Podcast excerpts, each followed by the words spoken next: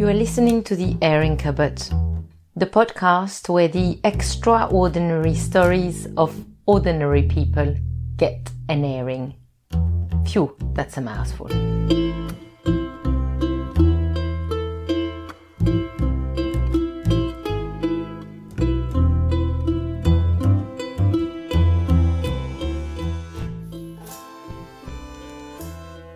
Welcome back to the airing cupboard. Thank you. Are you feeling uh, comfortable? You went to get yourself a little cushion to sit on the stool? Yeah, no port today, it's a bit early. Yeah, you don't want to fall into that trap. So you had a busy week this week? Yes, I, um, I had a very busy week because I had the visit of a very special lady. And um, she was with us for a few days, and gosh, she had so many stories. Unbelievable. So today, I'm going to tell you just one story, and I will keep the others for later. Um, but I will tell you one story, and it's a story that happened to her when she was a child. Mm. Um, she grew up in Congo, which at the time was a Belgian colony in Africa. Um, when the story happens, it's the very, very early 50s, and she is about eight, nine years old. It's months of July, and her mother, who by now has four very young children, is in desperate need of a holiday. And that's what people do. You know, they, they live they live in Katanga, in in the bush, and well, not quite in the bush, but you know, in a small town in, in the bush. And she is desperate to take her four children to the beach, to the sea, and to give them a holiday. And she's desperate for a holiday herself. Now, her husband is is not very happy with this idea, and there is a lot of conversation around the decision of going on holiday, and eventually she decides that she will go on her own with her four children while he stays behind in Katanga and carries on working. And she remembers that there was a lot of argument around this decision of going on holiday. And for an occasion that should have been a very happy one, it somehow became something quite sad and a memory that was not easy to speak about. But the decision was taken. The mother would go on her own with the four children while he would stay behind and work. And the day came that they all went. And off they went. Very, very long trip by train, five days, right through Congo, and having to stop in Johannesburg in the middle of the night in South Africa to change train. And that was a bit of a moment of panic because the mother got her four children out of the train and realized that the cabin for their small family hadn't been booked. Somehow the train company had made a mistake and hadn't booked this cabin for them. So so you can understand the moment of panic for this for this little girl in the middle of the night trying to change train and, and mother is there with baby in her arms and basket and, and luggage um, and eventually the train takes them all the way to durban on the indian ocean. And there they had booked a few rooms in a convent on the seaside. She said it was an extraordinary place nestled on a hill amongst the sugarcane plantation in front of the beautiful Indian Ocean.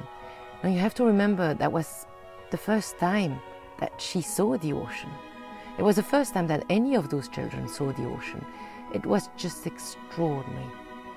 The convent had organized um, itself during the months of the holidays as a bed and breakfast, and they were welcoming quite a few families there. And the nuns were becoming hosts for that season, and the place had an air of joy, and although the accommodation was quite basic, it was very charming, and the nuns were fantastic hosts. She remembers with great fondness that at tea time she would have to come back from the beach, walk up the hill through the trees, and get back to the convent, and they would be served tea in the front room there overlooking the sea. And each family had their little table, and that's where she discovered high teas. And she loved them, and she still loves them now. She got to know two twins that were there, um, two little girls, same age, and they made friends very quickly. They were sweet girls. Between them, they just loved observing other guests, and they would imagine in the games and in the playtimes, they would imagine what was happening in the lives of those people. Now, her mother seemed to be very happy and very relaxed. The fighting in Katanga with her husband about the holidays seems to be behind her, and she is extremely relaxed and enjoying this holiday with her four children. She's meeting people, she's speaking to other guests, and, and everybody is having a fantastic holiday. And one day, as they are on the beach at about 11 o'clock in the morning, as she's playing in the sand with her younger siblings, here comes on the beach the most amazing couple that she's ever seen.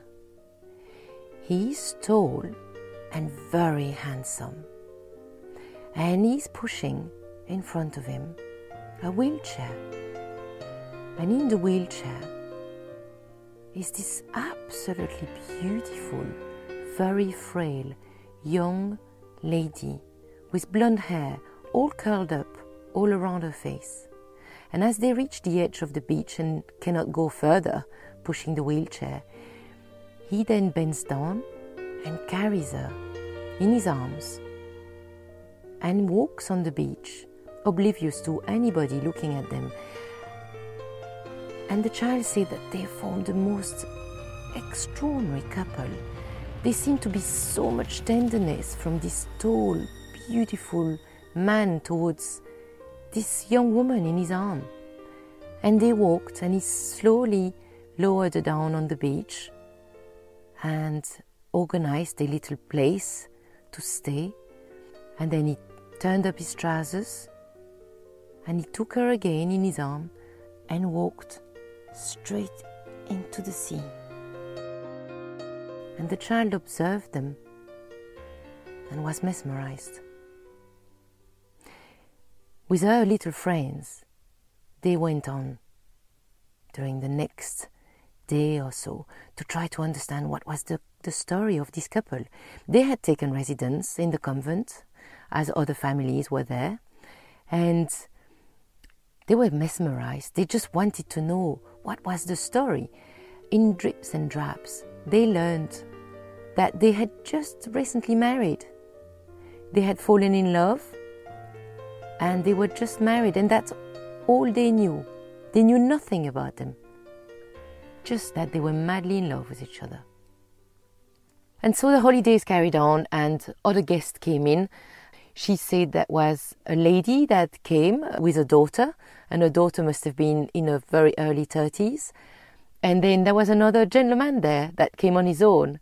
And although they were sitting on different tables, bit by bit, they started speaking across the table.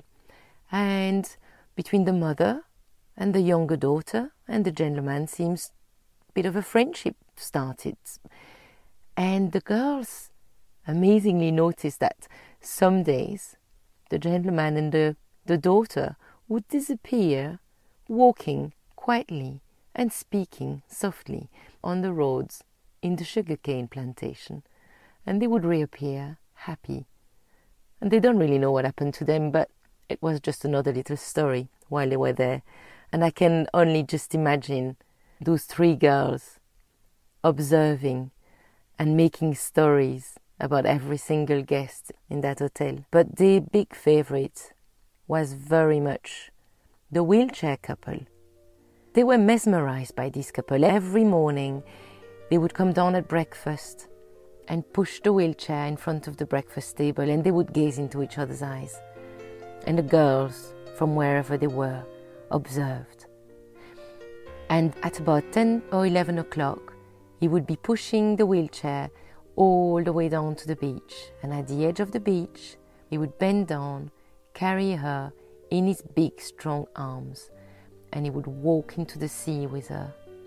And they seemed to be in this bubble of, of love and yet mystery. There was so much love. And yet, what was the hardship behind? The child did wonder. What was the story? Why could she not walk? Had she just become paralyzed? Had she always been paralyzed? Was there an accident? Did he love her before the accident? Did he love her after the accident? So many questions. And then one day at breakfast, that's when it happened. She had just arrived at her table. There was a certain commotion. The child turned back, and the noise came from the table of the wheelchair couple. She seemed extremely distressed. The nuns were rushing towards her, and her husband was looking at her and, and bending down, trying to understand what had happened. And then the child understood. She had lost her engagement ring. She seemed so sad about this. He kept on saying to her, Darling, it doesn't matter. I will get you another one. It doesn't matter. It's only a thing. But she seemed amazingly sad. Something in her seemed broken about this ring. She had to find it. So everybody got up from breakfast tables and started walking, searching, looking everywhere. They looked and searched the rooms, they searched the front room where they were having breakfast. People walked, retraced every single step that they had taken from the beach right up to the convent, looked everywhere. Everyone tried. All the guests, all the nuns, everyone tried their best. But the ring was never found. There was so much sadness about this that the young couple decided to leave the hotel and they went back to wherever they lived. And the last thing she saw as she was observing them from a bedroom window was him pushing her wheelchair towards the taxi and carrying her in, and the door shutting, the wheelchair folded and packed in the boot of the taxi, and them disappearing. And that's the very last time she ever saw them. But for the young child, the loss of the ring somehow stigmatized the arrival of sadness in a love story. And I suppose from the height of a eight, nine, ten years old, it also crystallized the memory of the big arguments that her parent had had before this big holiday.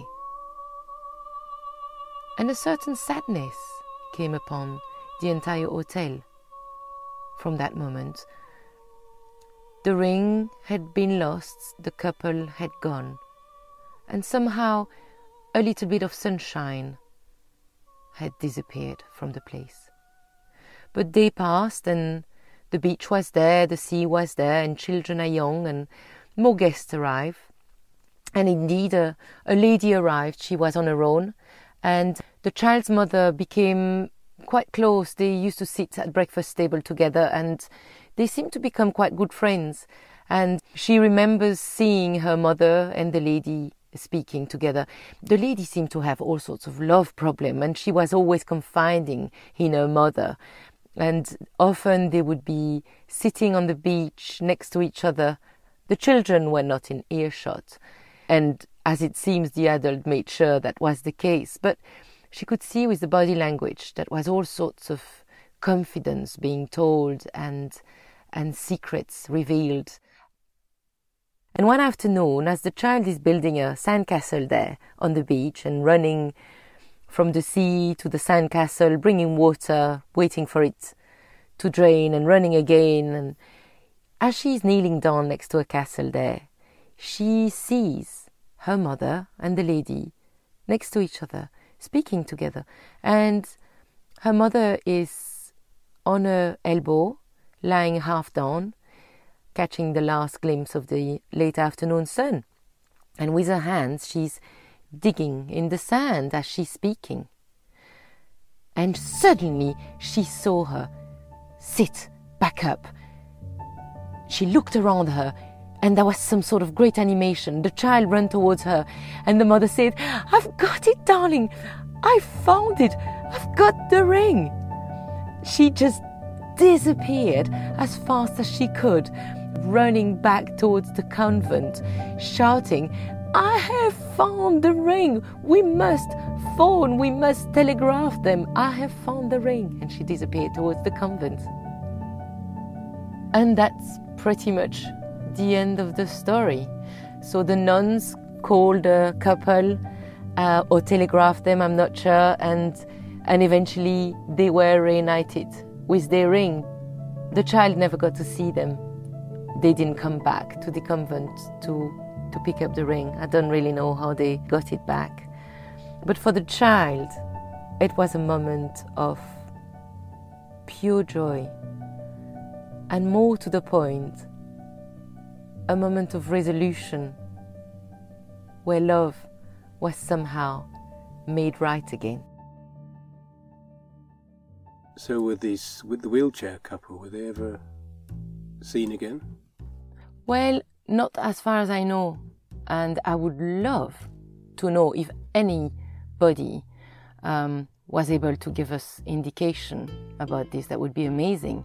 In an actual fact, you know, when I upload my podcast, I'm able to see where, in what part of the world, those podcasts are being listened to, and quite a few people listening to those podcasts in Africa. So I would absolutely love to hear any news of, of those people.